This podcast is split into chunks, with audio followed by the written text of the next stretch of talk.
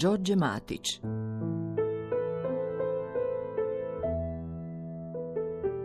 Nijotkuda s ljubavlju Peti dio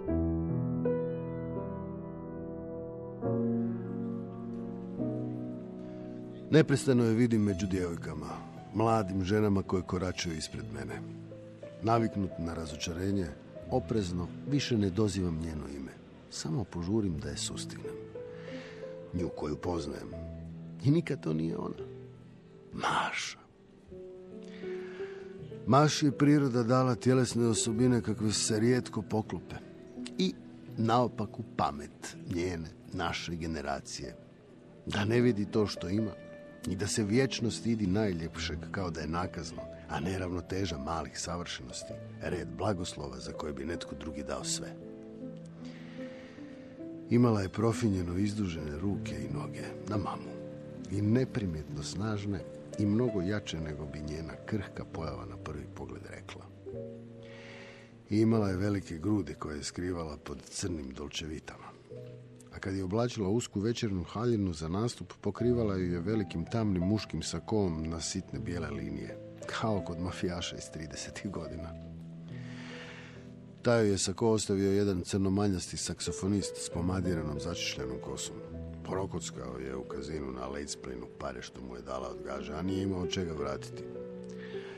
Rekla mu je jednostavno da skine taj sako i on je to bez pogovora i riječi učinio. Onako kako se u njihovim krugovima radilo, uobičajeno, uhodano i samo s mrvom kajanja u zraku koje bi brzo nestajalo, kao dah u sobi iza čovjeka. Ja koji je nikad nisam tako zamišljao, koji sam je vidio kao stalnu izmjenu i igru gotovo eterične pojave njene, i samo ponekad naslučene putenosti. Zamislim prvi put kako je neke noći poslije svirke u garderobi nad njim, nad muzikantom, zajašivši ga prirodno, jednim pokretom otkopčala grudnjak. I kad su sinule te njene dvije velike bijele dojke, kao potpuno neočekivane forme, kao dva snježno bijela naježena brijega, teška i moćna i zadivljuća, što su vukla prema sebi i zaustavljala da im se ne približi, da ih još malo gleda. On gleda kao u nevjerici ta dva nestvarna oblika od kojih prolaze srsi, od njihove težine i mekote što su kao opasnosti, kao raj, kao prijetnja i kao život sam. I od tog prizora pred muzičarevim se očima zavrti, zamuti na čas.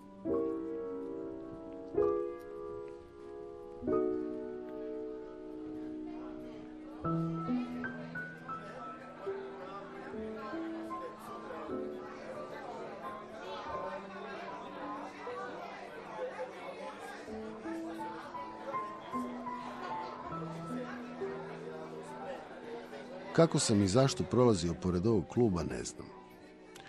Ušao sam jedne večeri kad je neki pijani Rus bio glasan i smetao bendu. U klubu se našao ko zna kako, greškom možda. Petljao je jezikom, velikog i nezdravog blijedog podbratka, ispod crvenilom osutog lica od pića i mokar od znoja. Ponovio je nekoliko puta glasno da hoće i svoje nešto. Something ours. Prvo su se pravili da ne obraćaju pažnju, ali nije prestajao. Prišla je stoliću gdje je sjedio. Dočekao ju je smijehom, izazovnim i glasnim kao roktanjem. Ali kad je stala predanj i pogledala ga duboko u oči, obje su se strane začudile. Ona je shvatila da nije toliko izbezumljen koliko se čini, niti da je čovjek glup i do te mjere pijan kako je njegov ružni smijeh govorio, a njemu se osmih polako gasio. I kad je izoštrio, zamučen, vlažan pogled, ostao je pred njom otvorenih usta kao nedonošće. Maša, pogledom kao smrznutim, ode negdje preko Rusa koji ju je i dalje gledao dozdo, nemičući se kao zatravljen. Demol. Kolja se nervozno odmače od klavira i spoda diže malu zeleno lakiranu dijatonsku harmoniku na bijelu dugmad što sijaju kao niska bisera. Harmoniku koja se ispod klavira uzima samo u rijetkim prilikama kad njihovu pjevačicu u duši uhvati ono njeno nešto. Kad nadođe crna žuć i Maša hoće i mora pjevati one najgorče. A ova strašna, neustrašiva, izazivačka, muška, atamanska pjesma, ova kozačka dvojka. U rat kad krenuli smo mi, pjesma potpunog prezira prema smrti i prema životu. Pjesma koja slavi život tako što ne drži do njega ni pet para, što izaziva sudbinu. Pjesma u kojoj ne postoji sutra, koja se najgoroj kobi smije i pljuje joj u lice. Kolja, sjedeći na klavirskoj stolici, izokrene se malo i isturi nogu, razvuče harmoničicu preko koljena i udari zvonki dugi akord. Maša ga gleda, još tren, da vidi je li spreman. I kao nikada ranije, gotovo zareži na njega, vikne. Sviraj! Maša započne gorko, prezrivo i samrtno gordo, u nižoj intonaciji nego inače. Glasom promijenjenim,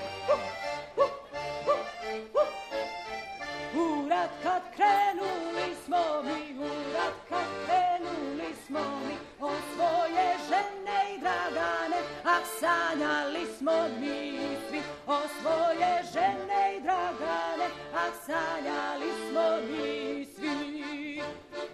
I mogao bih misliti, i mogao sam misliti, dogledao lulu sam svoju, njezin svjetlo plavi dim. Dogledao lulu sam svoju, njezin svjetlo plavi dim.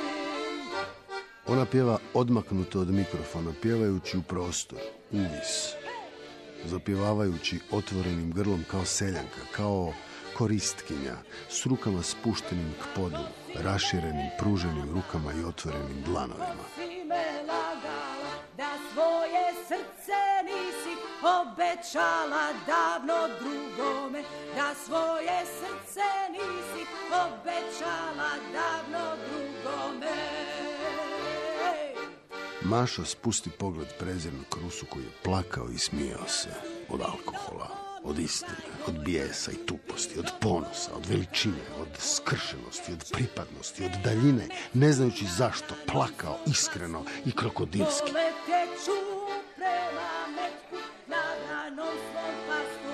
U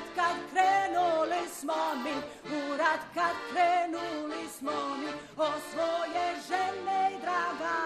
a sanjali smo mi svi O svoje žene i dragane, a sanjali smo mi svi Iza poluotvorene zavise kraj pozornice, skriven gustim i teškim tamnim platnom, stajao sam i ja. I plakao isto tako, kao nikad ranije. Našao sam je. Raširene oči kad me spazila. Ne znam koliko je prošlo. Osmijeh očiju, topao, poznat, munjevit, koji nekako prebrzo zgasne. Mahne mi da pričekam. Ostao sam na mjestu, sa svojim zbunjenim osmijehom, osvrćući se, glumeći da slušam muziku s razglasa. Kuckao stopalom takt.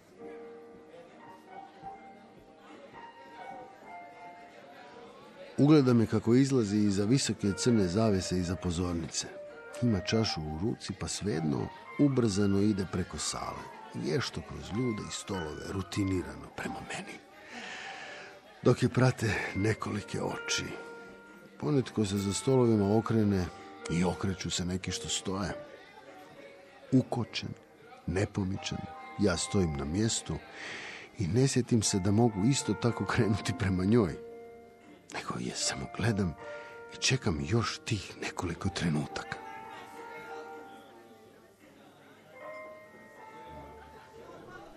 Pjevala sam i to me Ana pratila. Na klaviru. Pjevala sam i Orleanu u Francuskoj. Da. Pjevala sam usamljeni harmonikaš. Divno.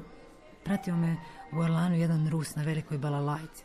Onda sam pjevala i svoju prijateljicu Ukrajinki za rođendan. Sjećam se. Pjevala sam i sjemenko grožđa, moga gruzina. Ta mi je omiljena iznad svih. Konj, Ah, još nije večer, sve te pjevam. Posljednji boj također, ne ribice manžuri, rusko polje, omiljena isto. Slučajni valcer, gori, gori moja zvijezdo, divna pjesma i tužna. Tamna je noć. Ona koja je toliko dugo šutila kao u samostanu, nije znala više stati govoriti. A ja koji sam čekao da govorim njoj, da razgovaram s njom napokon, koji sam pripremao stotinu govora i pitanja, šutio sam i slušao je. Ništa od onoga što sam mislio da ćemo dotaknuti, ništa od široke, goleme tajne našeg skrivenog svijeta što smo ga donijeli sa sobom, milion uspomena povezanih titrajem oka koje bi sve reklo i treperanjem duše kroz njen osmijeh, kroz moj osmijeh, osmjesi koji bi znali po svom obliku na koju uspomenu mislimo. Ona nije progovorila ni momenta ni o čemu što nas je vezalo, ni o čemu zbog čega sam došao samo k njoj.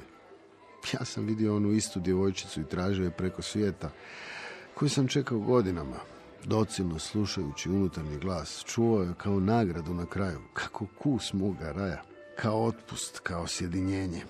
Nju u kojoj se sklopilo i nježno, u harmoniji, sigurno sačuvalo sve što sam godinama nosio sa sobom kao najveće bogatstvo i jedino blago kao titraj neukaljane duše ili onog njenog nepocrnjelog, neogaravljelog dijela, neranjenog niskostima, beznačajnostima, uskostima i neosjetljivošću svijeta, s mukom neočekivana iskustva.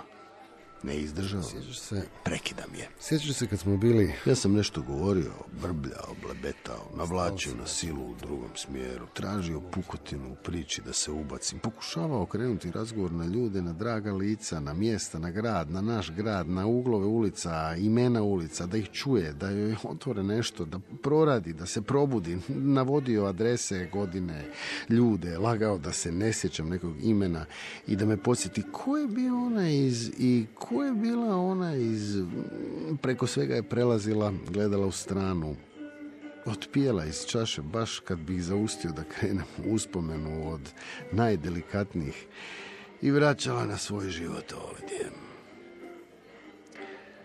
Samo na svoj život ovdje. Slušao sam sve manje.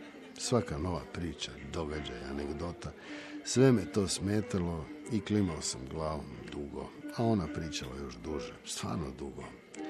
Sve dok nije primijetila i stala. Iz posljednje rečenice koja je dovršavala još jednu priču iz sadašnjeg života, osjetio sam da je napravila pauzu i vratio sam se, čekajući što će sljedeće reći. Znam ja o čemu ti govoriš. Ti si krug. Kakav sad krug, Maša, kakav jebeni krug. Kako je to ludilo?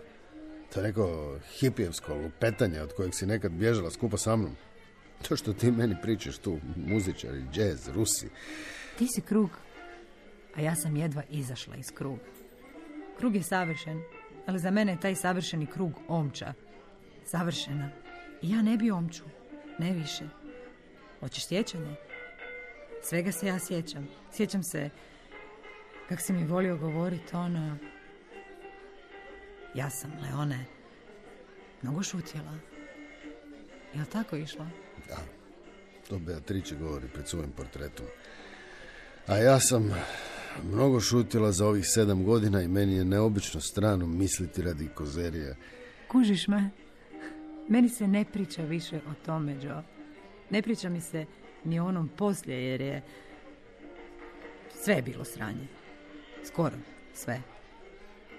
Da ti pričam o tome kako su mi jebali u mozak. Ovi idioti, i njihovi i naši. Kako sam živjela? Kako sam slušala sranja i ovih i naših, milion pizdarija njihovih.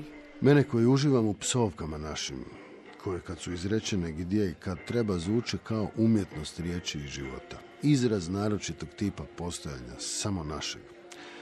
Osjećam kako mi smeta da Maša psuje. Zašto mi to smeta kad smo psovali kao djeca, kao tinejdžeri, s užitkom, dokazujući se do mjere da su nam psovke postale poštapalice i smijali smo se kako ne znamo više bez jebote i jebiga. Sad mi smeta njena psovka jer nazirem u njoj grubost iz gorčine, talog godina i iskustvo. Ovo sad tu. Ovaj klub.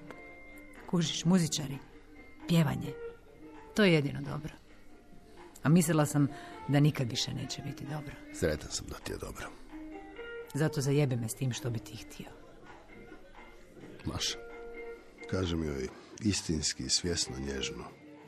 Mislio sam tako i kao nekad uhvatim je s dva prsta oko zapešća. Ona se prvo pusti nekoliko trenutaka, ali onda pogleda u moju ruku kao da je ruka nepoznatog čovjeka. Otme se naglo, povuče ruku, nasilno i slučajno dohvati i sruši čašu što je stavila na stol do sebe. Pičku materinu. Neki se ljudi okrenuši na čas prema nama, ona im se nasmiješi s pogledom. Eto i to se dogodi. Izvadi sve salvete iz stalka i nervozno skuplja proliveno i briše, briše u potpunoj suprotnosti svom izgledom. U suprotnosti aureole koje imaju oni koji su upravo sišli s pozornice. Briše sigurnim, uvježbanim pokretima žene koja je suviše čistila. A ti ne misliš nikad O čemu? o povratku? Ona se smiješi i ja shvaćam.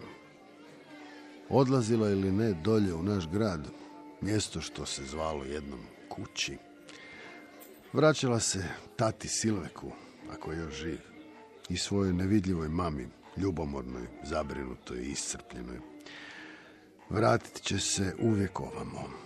Osjećam kako mi se naglo javlja i razgara nepoznat, neočekivan bijes.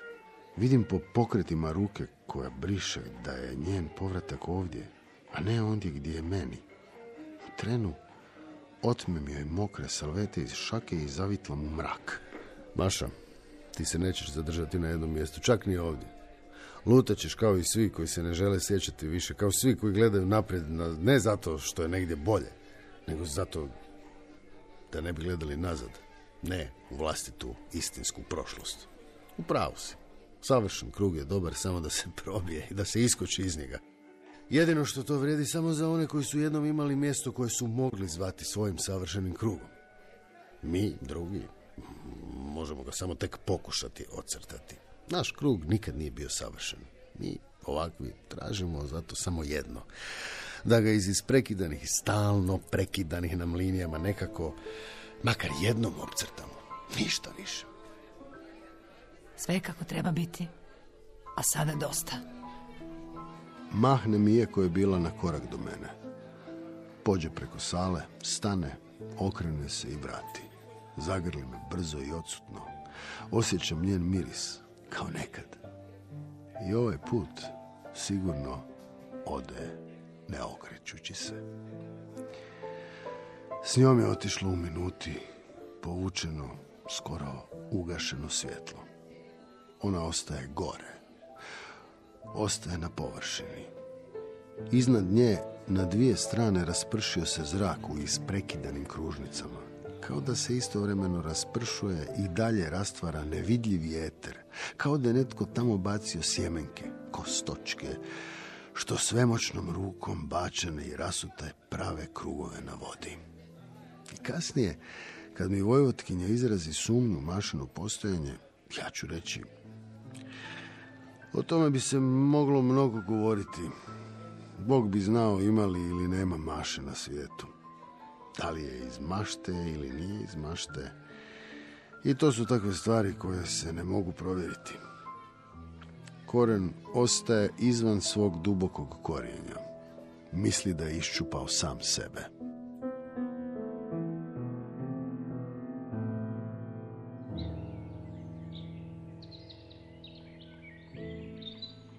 Nad klisorom nadvila se stara kamena tvrđava, bijela kula što gospodari nad šumama i nad zelenom rijekom.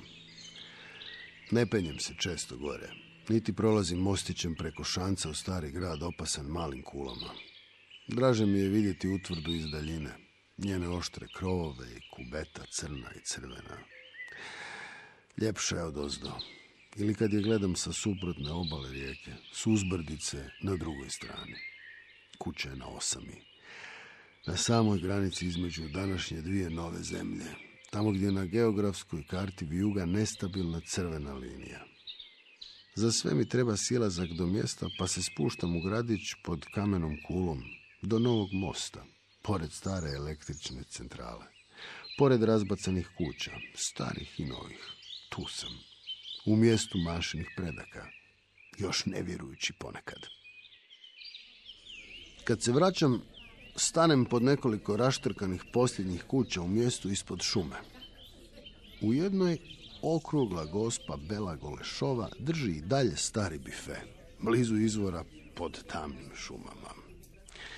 U maglovitom danu i zadimljenoj velikoj sobi na drvenim stolcima sjede ljudi u gumenim čizmama, majama odmiješane vune i zelenim lovačkim vindjaknama.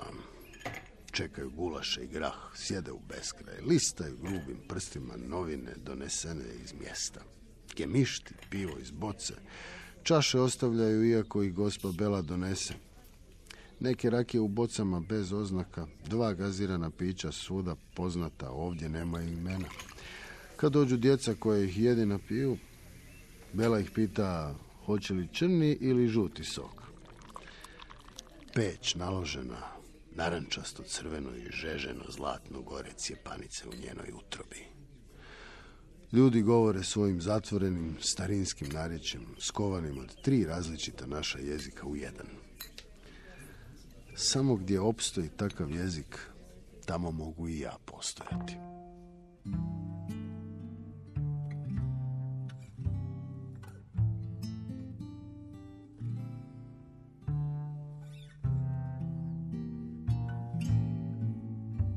Kod kuće sjedam za stol, otvaram notes i pišem. O svemu onome treba pisati. Nije lako. Nekad ne znam što i o čemu točno pišem. Ni kojim načinom pišem. Ne znam ni kome. 30 godina odsutnosti nisu garancija ničemu. Kao ni 30 godina prisutnosti u ostalom.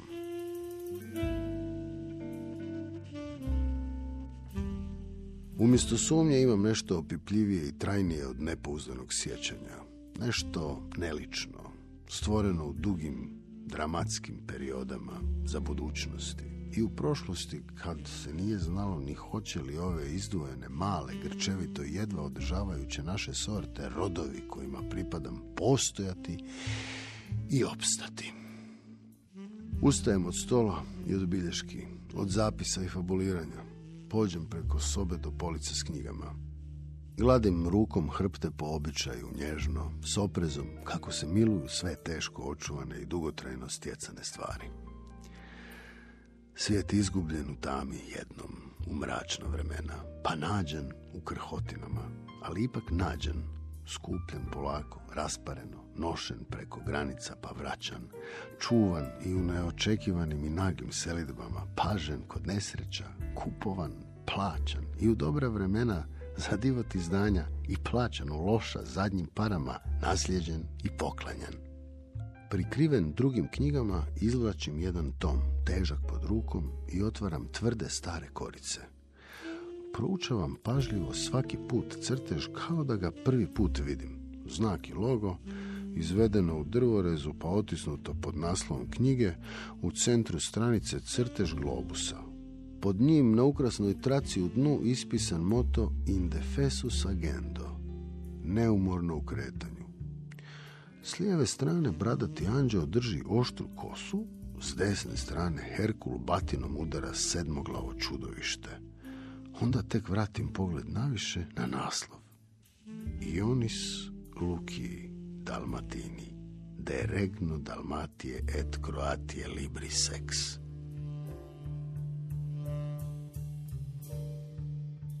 I uvijek prije no što stanem listati knjigu, izvučem ispod susjedne razglednicu sa žigom njemačkog državnog zatvora. Razglednica je upućena u Rim, na kafe Momos. Netko tko se sjetio mene i kneza, tko je znao da pametan šuti, uzeo je razglednicu i ostavio je na moje ime u Amsterdamskoj biblioteci. Pokupio sam je ondje i ponio sa sobom. Tekst na razglednici pisan je velikim slovima. Matori, ha, kulim šta mi je švaba odmerio i to za nešto skroz bez veze. Eh, ono naše, neka bude tvoje. Ja i onako ne znam šta bi s tim. I nemaš šta da brineš. Ovdje, pa i nije loše. Ima naših, koliko hoćeš. čitam, neko je donirao knjige jedan srpskom čoveče. Ima i Beket, i Kihot, i... Dobro, taj mi je preduk. Ajde, pozdrav, Sančo. Nasmiješim se. Uvijek se nasmiješim. Uložim razglednicu na njeno mjesto. Tek tada listam knjigu od koje teško da će itko išta zaraditi. Listam pažljivo. Pročitam poneki red. I ti si kući, kažem. I prije no što je vratim na policu, prođem rukom još jednom po hrptu bez natpisa. Nisu svi bili te sreće. Sad je vrijeme da se putuje još jedino našim i dalje neobiđenim zemljama rasutim.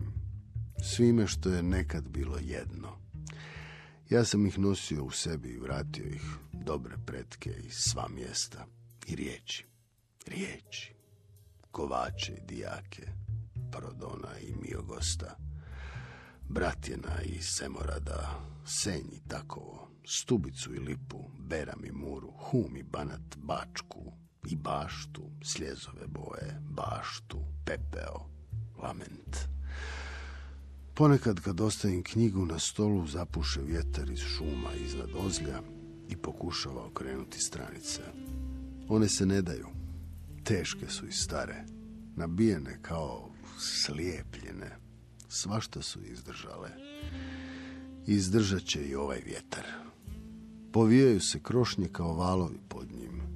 Savija se drveće pa se uspravlja, miruje pa divlja povremeno kao osamostaljeno drveće, povremeno kao jedinstvena šuma. Vjetar ispisuje znakove koje šalje neka sila od negdje. Tome naši odbjegli bogovi pozdravljaju iz gora. Smiješe se nevidljivo, zdraveći onoga koji se vratio.